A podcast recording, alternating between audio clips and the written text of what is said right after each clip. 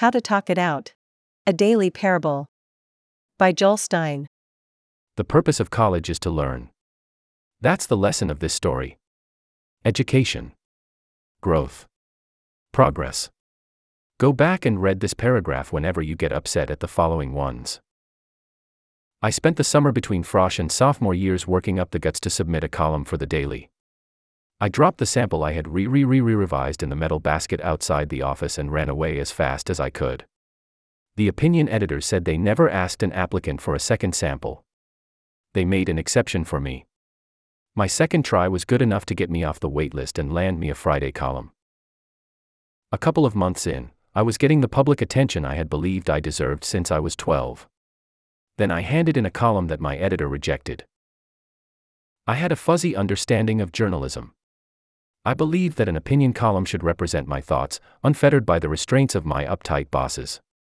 This column was a response to the speech a student president delivered at Frosh orientation, accusing us of white privilege. The column began Hate. Hate. Hate. Anger. Anger. Anger. Salsa. Salsa. Salsa. For my columnist photo, I donned a Carmen Miranda fruit hat. In addition to a fuzzy understanding of journalism, I had a fuzzy understanding of racism.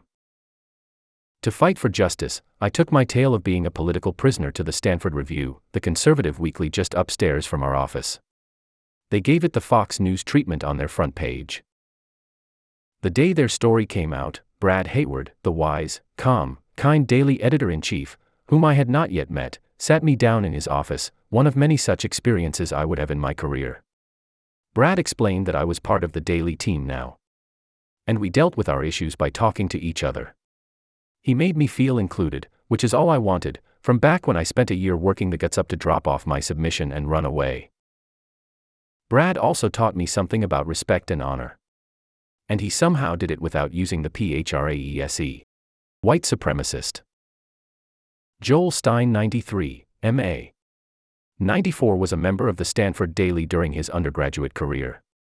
He is currently a book author and has previously written for Time, Entertainment Weekly, and the Los Angeles Times, among others. Joel Stein graduated with a BA in English from Stanford in 1993 and worked as an opinions columnist for the Daily.